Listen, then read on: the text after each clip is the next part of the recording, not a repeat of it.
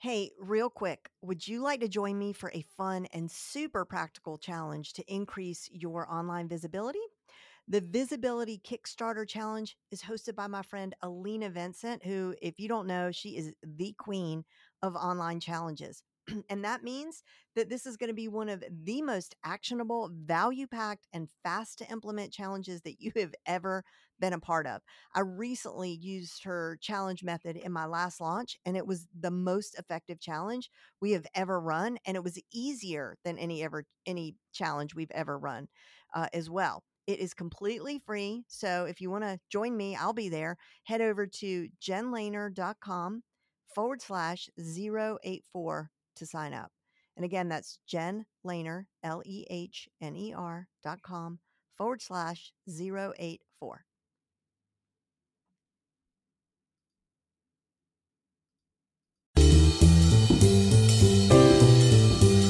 Hey guys, it's Gary Vay, Vaynerchuk, and you're listening to the Front Row Entrepreneur Podcast with our girl, Jen.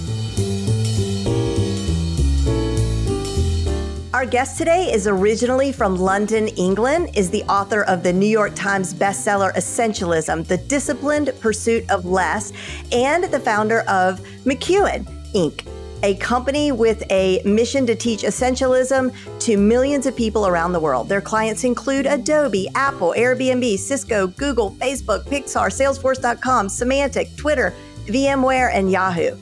Our guest is an accomplished public speaker and has spoken to hundreds of audiences around the world, including in Australia, Bulgaria, Canada, China, England, Holland, India, Ireland, Italy, Japan, Norway, Singapore, South Africa, and the United States. Highlights include speaking at South by Southwest, interviewing Al Gore at the annual conference of the World Economic Forum in Davos, Switzerland, and receiving a personal invitation from the Crown Prince of Norway to speak to his annual innovation conference.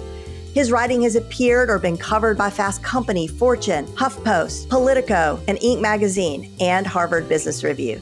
He's also been interviewed on numerous TV shows and radio shows, including NPR, and NBC. In 2012, he was named a Young Global Leader by the World Economics Forum. And as I said, he's from London, England, and now he lives in LA with his wife and their four kids. He graduated with an MBA from Stanford University.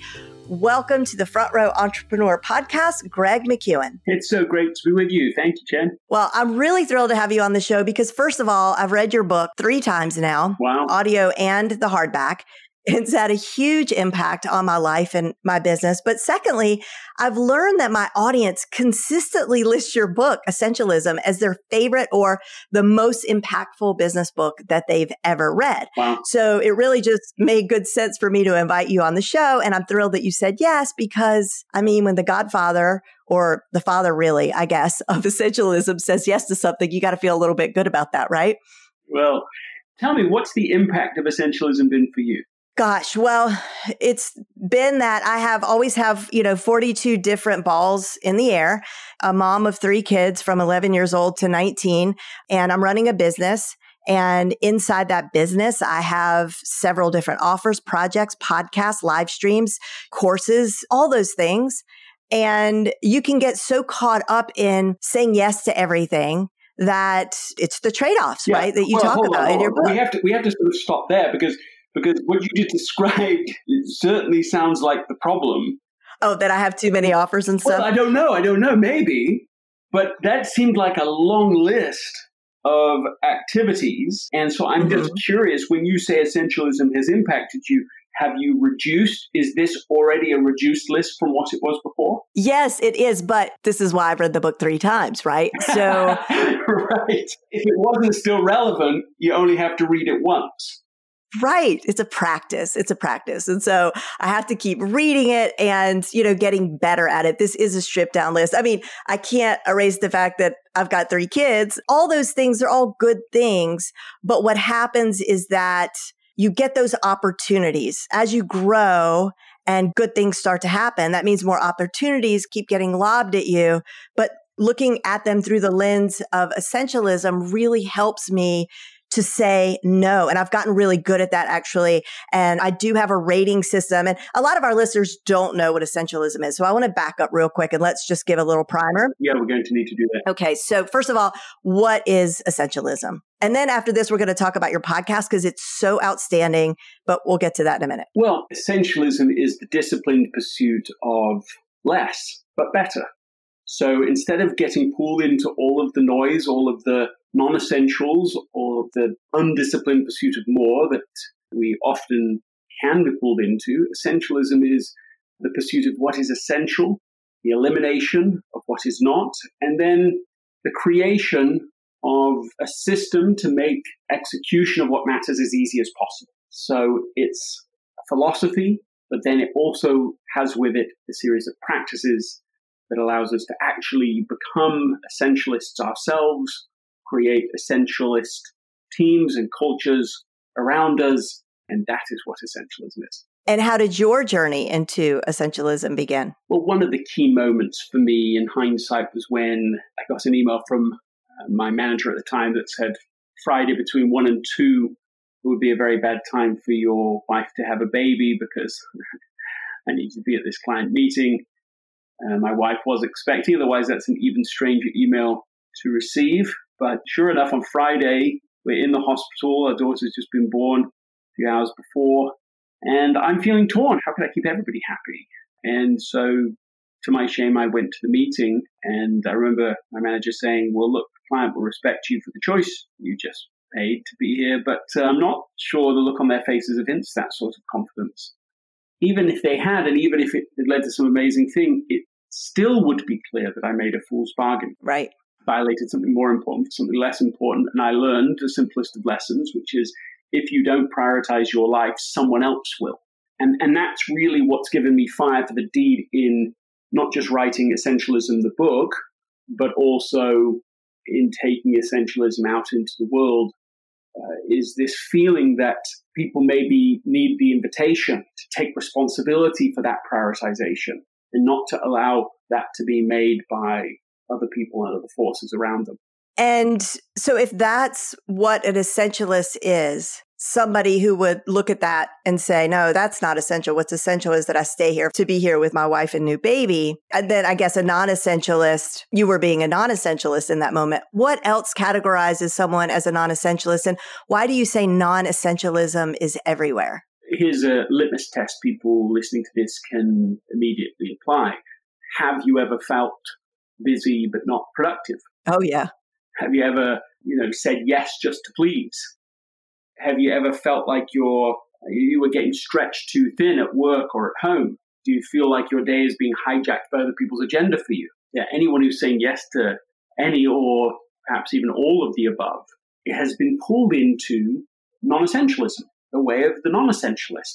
And they haven't almost certainly chosen that really deliberately. They haven't said, I just want to be busy but not productive. I just want to be stretched too thin. They've got there by default. Uh, non essentialism is a default setting. And so we're going to tend towards being in that path. And essentialism, therefore, becomes either a choice people don't even know about, or once they do know about it, they need to make it intentionally, deliberately. And I find that the noise in the world, the voices, the social media, the email, all of that makes it so that we will find ourselves unintentionally becoming non essentialists. Is there anybody that you've met in real life who you think exemplifies what it means to be an essentialist? Absolutely. I think that, I mean, first of all, all you have to do is think of somebody who is really focused on you know, what matters and they just keep coming back to it. Uh, we're not looking for an extreme guru at the top of a mountain in order to find an essentialist. It's somebody who's engaged in the wrestle. So, for example, I tend to think that there are two kinds of people in the world, not to oversimplify or anything. Uh, the first group are the group that are lost, uh, and the second group are the group that know they are lost. And an essentialist just fits into that second category. They're just that they need to keep on asking, well, what's important now? And then half an hour later, well, what's important now? And they just keep coming back gently but frequently, a disciplined pursuit towards these things that really are essential. the people that inspire us, it, generally speaking, will be more towards the essentialist side of things because they're what we are inspired by is that they have done something that's special. They've done something that was meaningful, and that means they were making trade-offs. Uh, it's uh, so so so. You know, rather than give you a single example, I just think that there's many in our lives. We just need to be looking a particular way, uh, and that particular way, it's like we have to take off the lens of non-essentialism and these glasses that have blinded us and see the world through the lens of what matters. And suddenly we will see people that are, you know, they're saying yes when other people are saying no. They're saying no when other people are saying yes. They're, they're happier about it, more at peace themselves. They're more in, in tune with their most important relationships and they're quietly getting on with the mission they feel called to do instead of doing everything that everyone else is doing and trying to compete with thousands of other people. Yeah. And I like that you gave some really concrete examples in the book. One that was the first thing that I adopted a while ago was your monk mode email. So you have an email that was on auto reply. And when you were writing the book and you said, you know, I'm sorry, I'm in monk mode and, you know, I'll get back to you. I'm writing a book and I'll get back to you after that. And I just thought that was such a small but smart thing to do. And that worked for me as well. I wish I'd just keep it turned on all the time, actually. yeah, another that I've been experimenting with recently uh, in COVID times that's worked really well is at five o'clock, I have a work office uh, at home, and I leave there, join the family, and I announce it loud. So make a bit of a song and dance about it, but it holds me accountable. So I literally, as I leave the office, will look at the, the, clock and sort of call out uh, like the town crier, uh, you know, it's five o'clock or it's four fifty nine or it's five oh three or whatever. And this just helps create a boundary so that it doesn't just become this uh, endless flow. You know, it's not like at five o'clock all the work I could possibly do is done.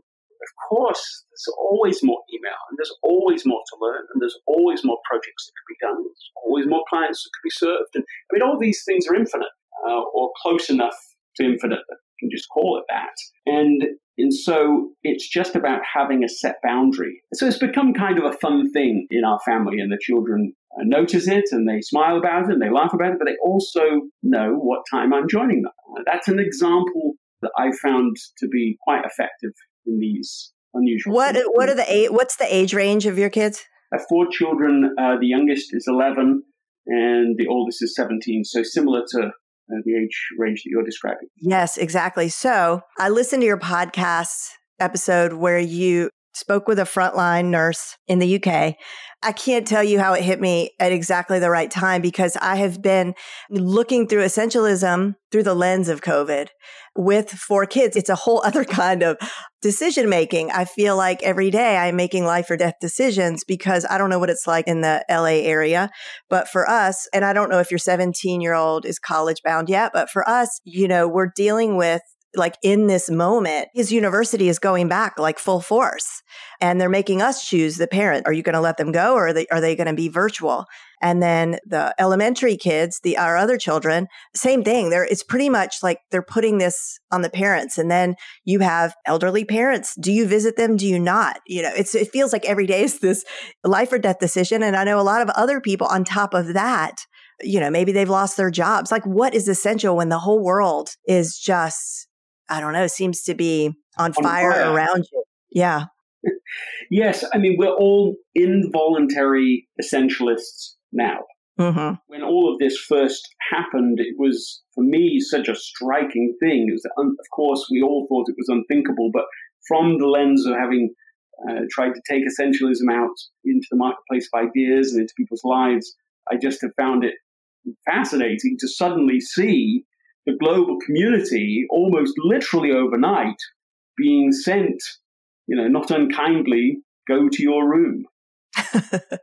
right. You, know, you, yeah, you have a good thing it. about this. And suddenly everybody, whether they meant to or not, wanted to or not, they really were confronted, whether they were using these exact words or not, with the question, well, what's essential now? what really matters now. Everybody, I just don't care who you are, everybody has had to reprioritize as a result of these changes. They've had to wrestle with new trade offs. And so I see this as a great opportunity to have a great reset. We could have a great reset at a society level, but, but that, that's all just overwhelming anyway. So just at the individual level, just saying, okay, well, what do I want? What really matters to me? Forget going back to something. There's no going back, but there never ever is in life, is there? There's no, you can't re- rewind a clock. So there's just what do you want now? And I think that's, I mean, there was a, a YouGov poll in the UK that said that only 9% of the population want to go back to how things were before anyway.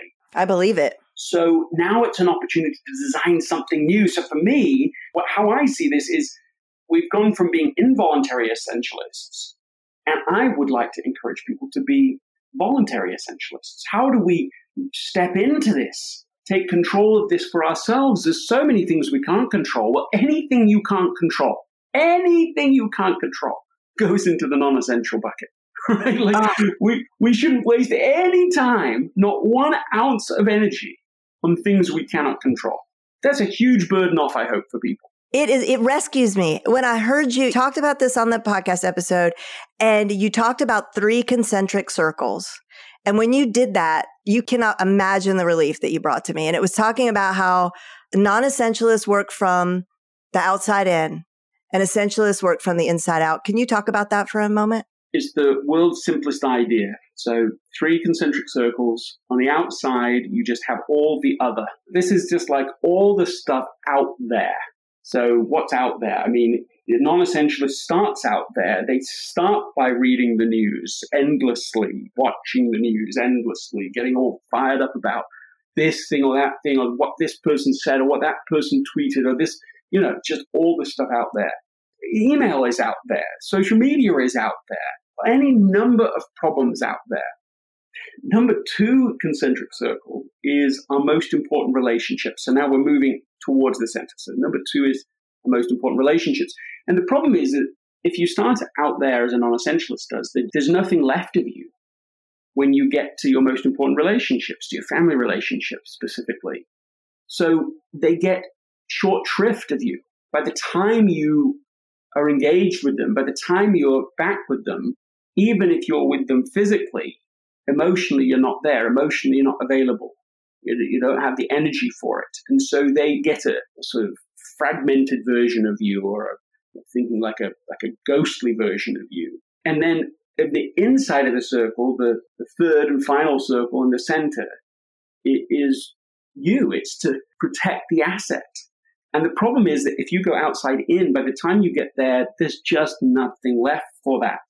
And so it repeats the cycle because what people do is one person I was talking to recently spends two hours scrolling through Zillow at midnight, day after day, instead of going to sleep because they're trying somehow to relieve this tension, relieve this pressure.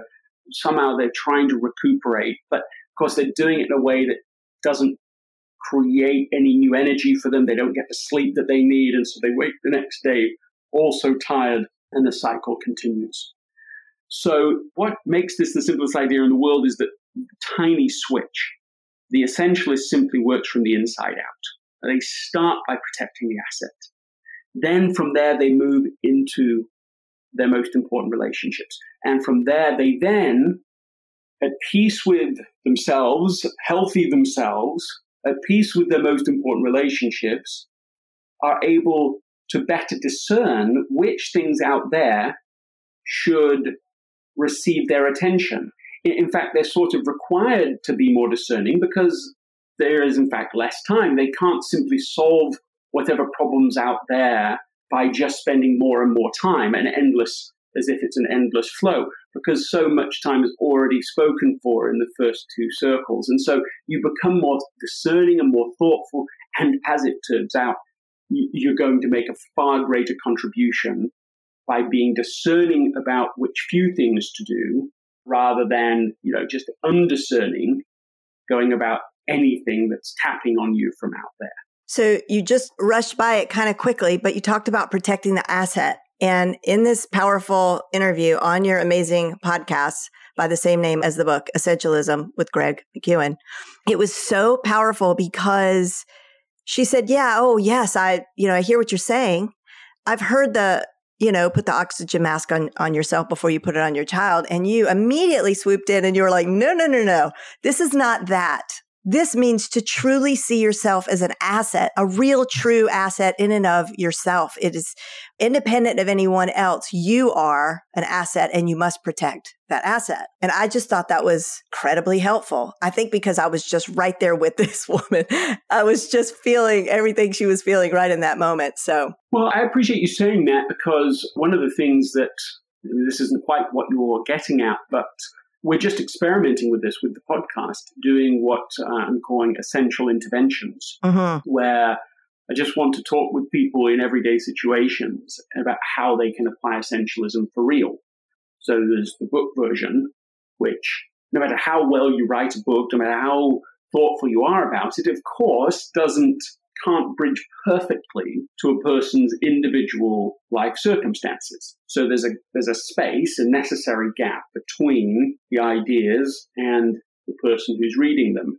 And so I love the journey to be able to go from the, you know, where somebody's really at and to be able to connect it back to essentialism. And so we won't do it every week, at least at first, but I'm actually asking people to write to me if they have nominations for people that they would like to they think ought to have an essential intervention, either because they're just doing good things in their life but struggling, or maybe it's themselves they want to advocate for why they should be uh, sort of have this intervention. And so if people want to do that, they just need to go to essentialism.com and send an email to my team and, and have the opportunity to be considered to be on the on the podcast. But I love it. I love the intervention process. It's it's where my heart really goes to with essentialism rather than talk, to talk about it, it's to do it. Right. Yeah. And I'm curious about that. You know, like you look at some famous, you know, let's say famous songwriters, and every time, you know, I'm now, of course, I'm completely spacing on like somebody who wrote a famous song, but name a famous song. I don't know. Yesterday. No, the Beatles have too many songs. What's a good song? Well, it's just that, you know, I always sort of feel bad for that star, you know, that like 50 years into their career, they still have to sing that song. And not that I feel bad. Uh, yes. I, I, said that the wrong way. But I'm always curious. Do they hate it? Do they hate that song yes. so much that they have to keep singing that song? And I think when you write a book called essentialism. like, what is more essential than the essential? So, like, where do you go from there? But I'm really only half kidding because obviously there's so much you can do with that. But I'm wondering, do you get a little tired talking about the book? I don't at all. Although I will have to say, eh, we keep getting, we keep dancing around something here, and I think we should just go there. But I haven't once been bored of the subject. It's one of the reasons I chose the subject was because it's such a good encouragement for me to live it. Right. It helps me to have those ideas go through my mind, not once or twice or 10 times, even if someone were to read the book 10 times. For me, of course, now it's been hundreds and hundreds of times, thousands of times perhaps by now. And I just love it because I believe that when we hear an idea a second time, we don't just remember it, as people tend to say, oh, that's a good reminder. What actually happens every time we have a second impression of an idea, it goes deeper in us. And line upon line, layer upon layer, it becomes a part of us. And so at some point, we're not learning about essentialism, and I'm not teaching of essentialism. You become an essentialist. It's the way you think, it's the way mm-hmm. you act, and you become something that you weren't before. And the thing that we're dancing around here but I don't know that you want to go there. But is we should just do this now instead of talking about essentialism. We should just apply it to you. That's that's oh, what Lord. I feel is here. Okay, good. Your, yeah, I'm all about it. Yes, let's do it. I guess. So here we go then. So so Jen, just tell me what is something that's really really important to you, essential to you, that you're underinvesting in right now. My family, my kids. Okay, so you've got these three children. You said that in answer, I mean, I asked it this way. So I said something really important to you, and uh, and and now I want you just to tell me, put into your words, why why are your kids important to you?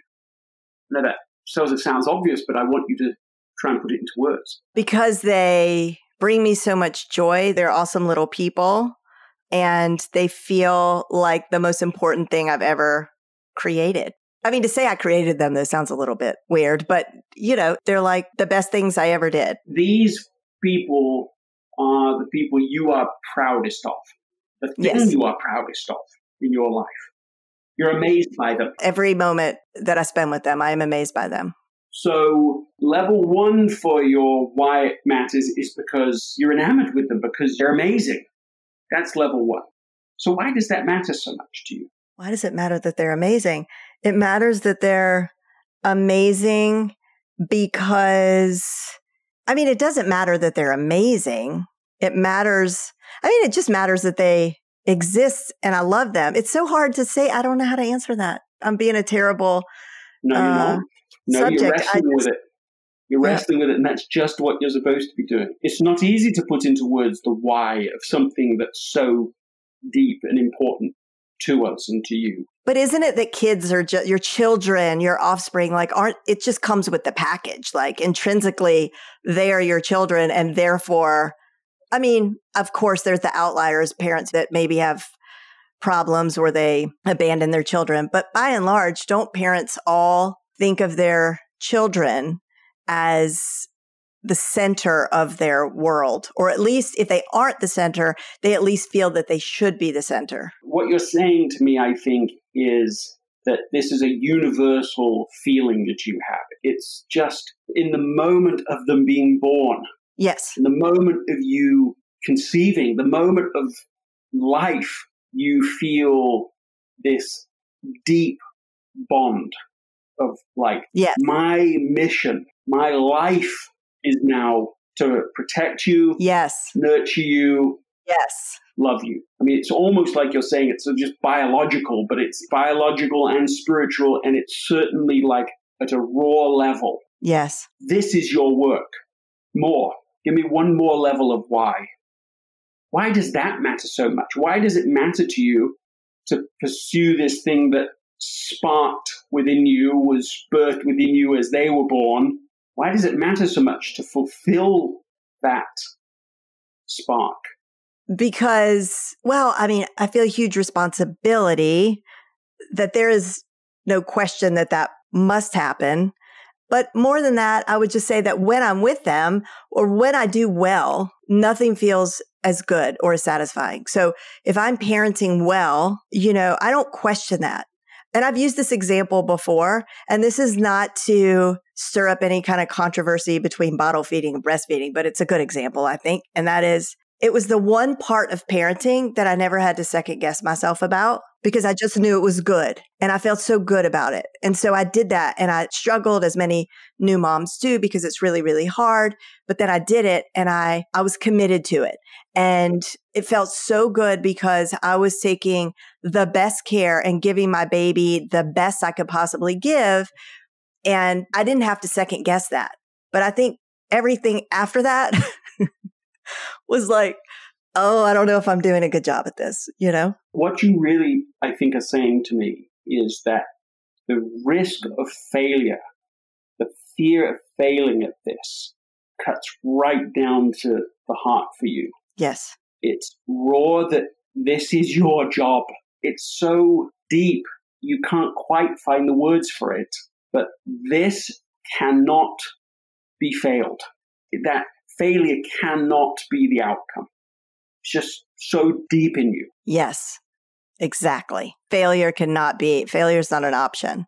Okay, so now to contrast that a little against the feeling of, oh, but maybe I'm not doing as much as I would like to be doing. So let's get clear about that. So it's instead of a general sense, what Mhm. does success look like for you with your children?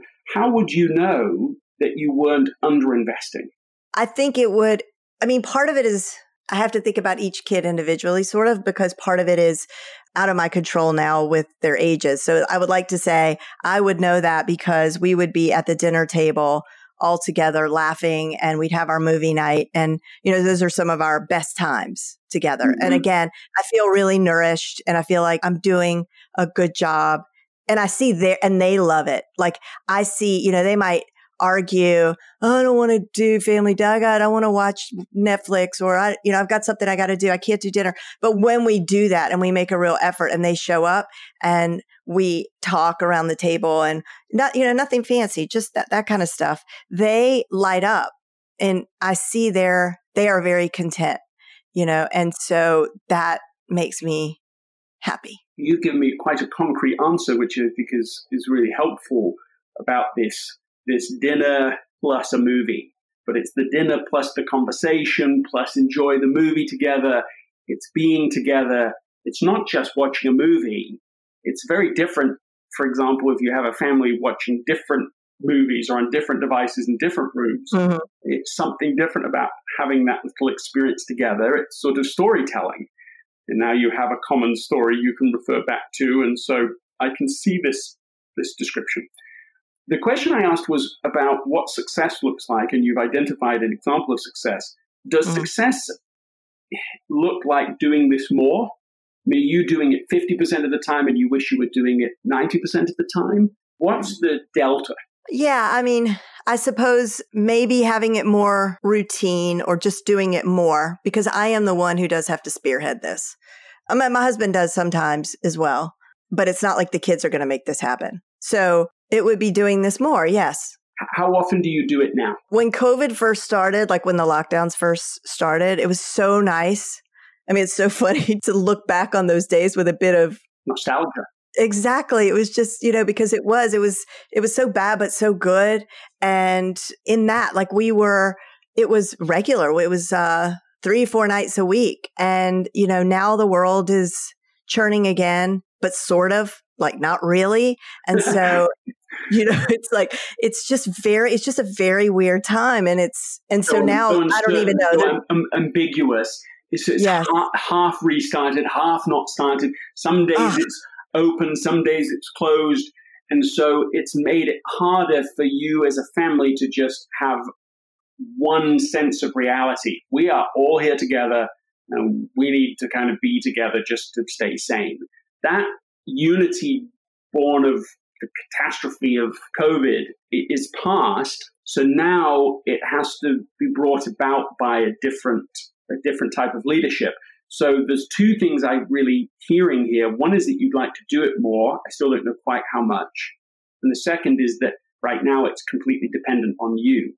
You would like it not to be so dependent on you. So we'll deal with both of them. But how often are you doing it now? Not post, you know, but back in the day. How often are you doing it now, and how often do you want to be doing it? Go. I would just say now we're not once every You're not doing two weeks. Like it, like we might run into each other in the kitchen and I'll sit down and eat, and a movie might happen, but we're not organizing it, so we're not really doing it. Yeah, I hear you success for you, what would the next level of success be? So we're not looking for perfect, mm-hmm. but we're saying, okay, what is a goal that if you achieved it, you would say, you know what, we've made some progress. If we could do it once a week. Yeah. So you have a night, you pick a night, it's dinner and movie together, and you're going to be organized around that. Okay, so let's move towards making this happen. So first, when would you like to do it? What night makes most sense? Sunday. Yes, Sunday. And so there's two approaches, and I already mentioned this, but this is really important distinction. One approach is to make this happen through your effort. So it happens because you rally everybody, because you make the dinner happen, because you pick the movie, because you put it on, because you grab everybody, you pull them back, and there's a whole set of things there. Probably then it includes you tidying up, cleaning up, throwing things away, making other people do it. The problem with that approach is that it's so dependent on you that if you aren't up for it, if you're tired out, if you don't quite have it today, it won't happen. It's completely dependent on that. It also, of course, puts a greater drain on you because it's it's all you. Every action is your action. So what I would encourage you to do is to is to think about an easier approach a little investment up front that pays dividends many, many times. So the difference between linear results, which is you get everyone going, it happens. But every time you do it, you start from zero. Then you say again, okay, this is the day, and I'm going to do it, and I'm going to make it happen. The residual result, of course, is one that happens repeatedly.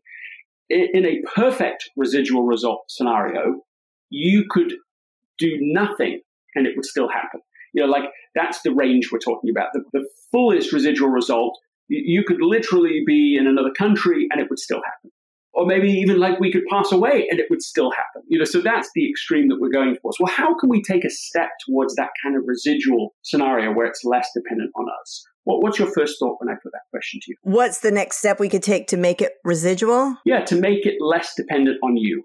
How oh. could you lead in this situation in a way that makes the result you're looking for happen without it all being on you? Well, being the organizer and the the taskmaster that I am, I would probably like create a spreadsheet mm-hmm. and ask people to, you know, sign up for days that they wanted to fix the meal or and maybe, you know, a list of movies that we could choose from like a month out so we don't spend an hour going back and forth about what movie are we going to watch right. when we turn on Netflix. Right. You, you know, don't have to scan just, through that and, and, spend half your evening looking and scrolling and scrolling. And, yeah, that's exactly right. right. right. Yeah, you know, because you've got the span of 11 to 17 too, because the 17 year old movies aren't necessarily the 11 year old movies.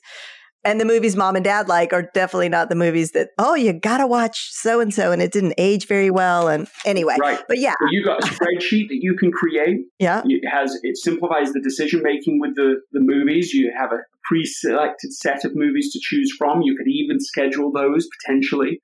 You could have a calendar of who's in charge of the meal for that night. Uh, more other thoughts from you. Yeah, no, that's what I can do. I love that. That's a good starting place. That's doable. I mean, it sounds doable. I think just that would go a long way just to get their buy in. Yeah, I mean, you're using, which I fully support, sort of business language for this problem you're trying to solve. Mm-hmm. A similar problem in your business, you might have more intuitive approach or more habit muscle memory around how you might solve this and delegate it. But sometimes in family, we don't apply some of the useful principles. So we just let it go very undermanaged, underled a home situation. Yeah. And it becomes a bit more reactive. So one more thing, you use the word buy-in, and I could imagine that the first order of business, maybe after you put some of the thoughts in your spreadsheet, so maybe it's not first order, second thing, you do the spreadsheet, you bring it out, and you really have a family council about it. Begin that habit of really getting everyone together and just talking mm-hmm. through things recognizing that it may or may not go well, that conversation, but it doesn't matter because you're just introducing a way of making decisions together. And so you can start that by saying, well, listen, let me just tell you, the most important people to me are all of you. Let me tell you why, because it's like deep, deep in me to be able to be there for you, to not fail at this. And so to say I love you doesn't do it at all. You are my life, and to fail at this would be is un- impossible for me. And so one of the ways that what success looks like for me is that when we get together, we just all enjoy being together. It doesn't have to be intense, but we're in the room together, we're eating together, we're watching a movie together, and I'd like to make that happen once a week or you know make it easy for that to happen going forward. I'm trying to summarize the conversation you and I have had in a way that you can initiate that council with your family. Oh, yeah. I don't think you're supposed to make me cry on my podcast. I think it's okay for me to cry on your on your your podcast. But anyway, yeah, I think that's beautiful. That's great. Those words actually I'm not um kind of a mushy gushy person, you know, so it's hard for me to sometimes talk a certain way, but I, those words that you gave me, you gave me a little script and they don't feel uncomfortable to me. I think that's because you you paraphrase what I said. So completely. That's great. and by the way, the reason I did it is because in teaching, I know it doesn't seem like we're going through a very formal process in this conversation, but there is method to the madness, and there is a process behind it uh, when I'm doing these interventions. And, and, one of the questions I'll ask is why? Why does it matter? I don't always, always do that. Mm-hmm. But in the many times, and I've taught it an enormous number of times now, even where people have a sheet of paper in front of them and they are going step by step through the process. Mm-hmm. So they are writing out answers to questions on a sheet of paper in front of them mm-hmm. with preset questions and so on. And there's a section that says, why does this matter? And they write out, why does it matter? And then I say, okay, it's time now to go and have a conversation with someone. It's time to go and talk to whoever it is you need to talk to now. And you can use this form in front of you that you have written out as your script. And before you do it, I'm going to have in the room right now, you're going to, I'm going to have someone stand up and they're going to go through their script with us all so that we can see wow. that and we can practice it. Right. Wow. Even when I do all of that, people skip, they literally skip the section about why. Yeah. Now, they have been taught why it matters. They have thought through it. They have written it out. They have it in front of them. They've been explained that it's a script and they still skip it. And I think it's because people are, are more vulnerable to explain the why. Mm-hmm. And so they just don't want to do it. But it's the, in some ways, it's the most important part of the process when you get to communicating with other people. We assume that other people know our why. And not only don't they, how could they? Right. We barely know our why. We barely express it. You, finding the words can be tricky. So, beginning your family council with that sort of framing of why is, I think, a part of this success journey that we're mapping out for you. The next little piece of it is I think I would encourage you to, to make sure it isn't, and I don't think you would, but isn't dictated to. It's like, look, I've, I've put this together. Let me walk through this. I might. you might. Well, sometimes we do. We sometimes yeah, as parents yeah. we tilt towards a greater level of control that's helpful. Right. Either under controlling or over controlling. And Yeah. what we're trying to do is find this respectful place where we're having a council, we're having a conversation. And if we come to it prepared, that always helps. But then, okay, what do you think about this idea? How do you feel about it? Is this something you'd like to do? If you would like to do it, how often would you like to do it? Let each person have a say. You know, try to have, we've done it in our family sometimes formally where we'll give each person like a, a pencil or something, whatever the thing is, an object. And while they are, they, while they hold it, they only can talk and they get a chance to speak. And then it gets passed to the next person and they speak. And it, it helps Oh, we need that. Yeah, we it need that. helps to establish this uh, greater level of equality of communication. And so I remember actually when one of the first times we introduced this, my son Jack, he was young at the time, I suppose he was probably four or something. We were in the next mealtime together and we weren't using it that day. And he specifically asked for it because he realized that if he didn't have it, he wouldn't be heard Aw. uh, at the same level. And so he asked for it. And we even now will facilitate. My job is is often facilitating. And oh no, it's Jack's turn. Oh no, it's Grace's turn. And you're you're going around to make sure that everybody gets to have a voice, whatever their birth order, uh, whether they're a parent or not, so that we can hear everyone and get this this ability to work together. What I've found is that as my children get involved in it and we make plans together and we organize it together, you, of course, it won't work perfectly, but that's part of the process is that you say, okay, well, we're going to try this and then we'll come back together and we'll have another family council about this and we'll, we'll adjust as we need to.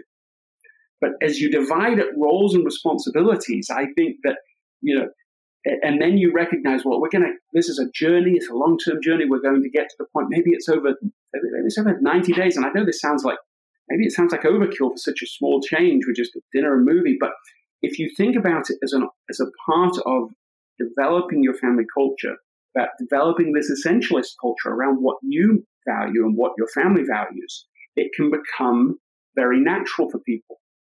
And so at first, you maybe you have to bring out the spreadsheet every week and go, okay, let's just remember, you know, okay, dad's in charge of getting the food, so so's in charge of getting the, the movie set up, so so's in charge of uh, getting out the plates, whatever, you know, whatever you've divided it up.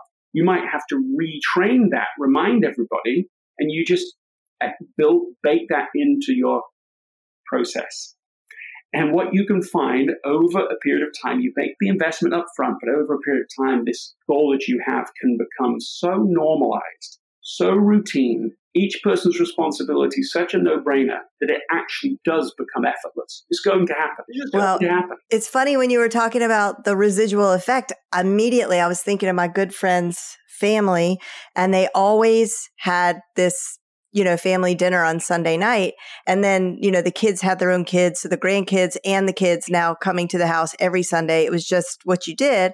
And when the matriarch, the grandmother died, they still, and you said, like, even after we're not here, it might carry on. It still carries on. Yeah, they just keep going. And uh, because it was part of their culture. Exactly. And hopefully it's not too late for us, but I'm definitely going to do this.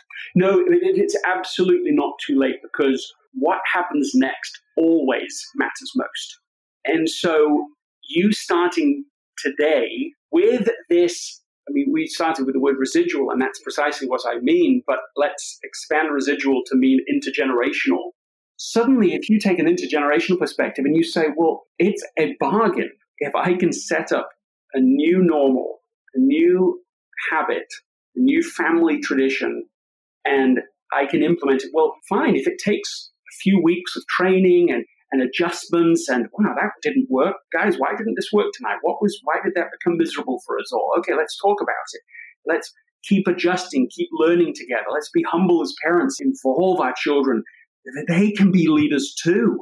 Of course they can be. In fact, isn't that exactly what we want for them? And so we want to be able to treat them as either leaders already or certainly people that can become leaders. And so this relatively modest effort can be repaid many, many times over as you think about it as a very long term change rather than just a, hey, we'd like to have a few more dinners together. I was going to riff on more on that, but I feel like I've riffed already.